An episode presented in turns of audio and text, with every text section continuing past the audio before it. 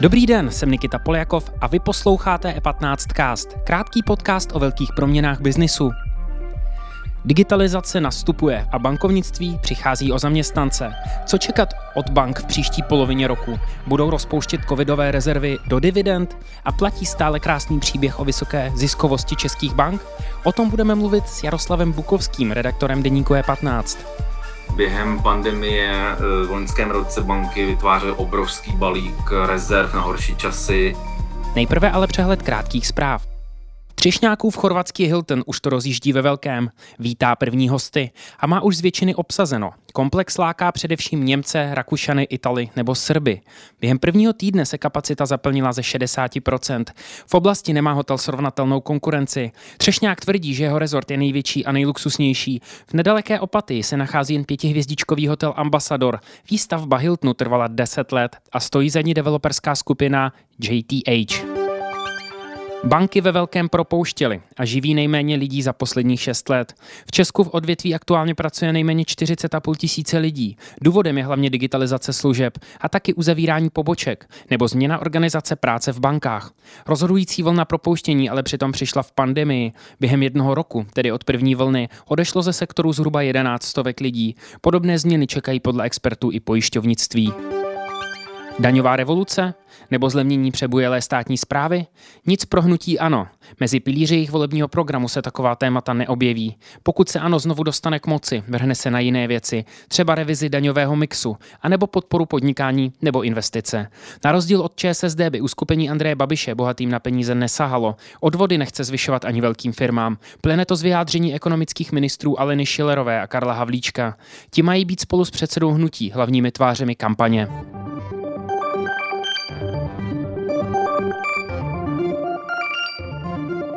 Více informací najdete na e15.cz.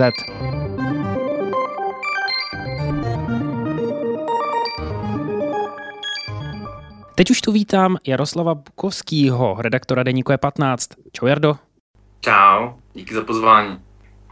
Odliv lidí z bank, eh, píšeme o tom v E15, eh, přijdou víc než tisíc lidí České banky. Co se stalo, že eh, v bankovnictví lidé končí a proč? Eh, tak eh, ten pokles eh, počtu lidí v bankovnictví trvá déle. Největší vlna ale nastala během pandemie, protože se urychlily faktory, které tu už působily předtím. Hlavně digitalizace, robotizace, uzavírání poboček. Takový hlavní trio faktorů, které na to působí. Přičemž navíc ještě personalisté zdůrazňují, že bankovnictví je pořád přes to odvětví, které je přezaměstnané. A podle některých odhadů může v příštích letech eh, opustit sektor až polovička lidí. To znamená, živí lidé v bankách už budou minulostí a e, nová podoba bank bude spíš online, telefon, telefon online a e, automatická. Takže Banka bude apka. Přesně tak. Eh, to znamená, digitalizace asi nejsou jenom keci, projevuje se to teda v, jako v reálném biznise eh, bankovního sektoru. Znamená to zánik, řekněme toho tradičního face-to-face bankovnictví, jak ho teď známe? Eh, tak každá věková skupina asi možná vnímá bankovnictví tu chvíli trošku jinak. Eh, pokud je o mileniály a mladou generaci, tak v zásadě ti fyzické bankovní úředníky určitě nepotřebují a vlastně ani nechtějí, takže uh, určitě trend digitalizace pro ně nebude znamenat vlastně žádnou změnu a bankovnictví uvidí tak, jak ho vidí doteď. Uh, problém to bude spíš pro lidi, kteří jsou zvyklí na, na to, že si popovídají i tak trošku v osobní rovině a tam, tam asi dojde k největšímu posunu. Mm-hmm. Na druhou stranu říct, že s tou transformací přichází nějaké slabé bankovní období, to se říct nedá. Bude se zvyšovat úrokové uh, sazby, um, těch depozit na banka, v bankách je strašně moc už od covidu. Co můžeme, nebo co banky mohou obecně čekat od svého biznisu v příštím pololetí? Já myslím, že banky čeká velice, eh, velice dobré poletí, pokud je o, o zisk a jsou proto hlavně tři důvody. Eh, je to, je to nebo vlastně v zásadě dva. Vyšší úrokové sazby, ty se projeví hned na několika úrovních. Okam, v okamžitě, okamžitě se projeví Eh, tím, že banky si inkasují více eh, peněz na úrocích z úložek u České národní banky. A tam mají banky balík. Eh, tvoří zhruba třetinu rozvahy.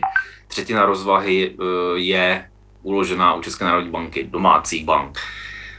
Zároveň okamžitě stoupnou příjmy z úroků části firmních úvěrů.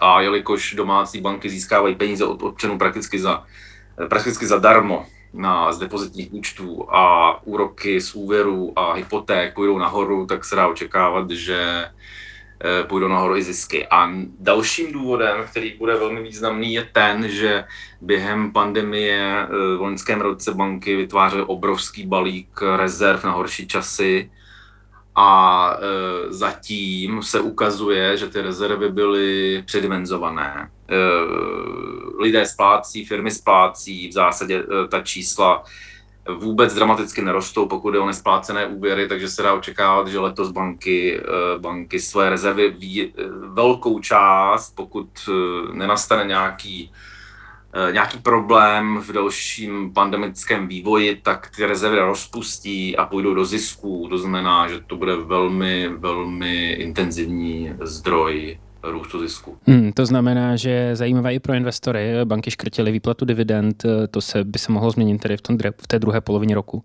Přesně tak, přesně tak. Se i očekává, že by Eh, banky mají vlastně momentálně stopku, pokud jde o výplatu dividend. Eh, v trezorech českých bank leží nahromaděné zisky za rok 2019 a 2020 a vlastně i už polovinu, skoro polovinu, nebo vlastně polovinu letošního roku. Mm-hmm. To znamená, leží tam balík a čeká se na to, až Česká národní banka dá zelenou k výplatě, přičemž platí, že Česká národní banka je, e, bude zřejmě podle všeho benevolentnější než Evropská centrální banka a e, lze očekávat, že by e, ta výplata dividend mohla být poměrně zajímavá, což je klíčové pro přinejmenším krátkodobý nebo střednědobý investorský příběh akcionářů a spekulantů na vývoj akcí českých bank.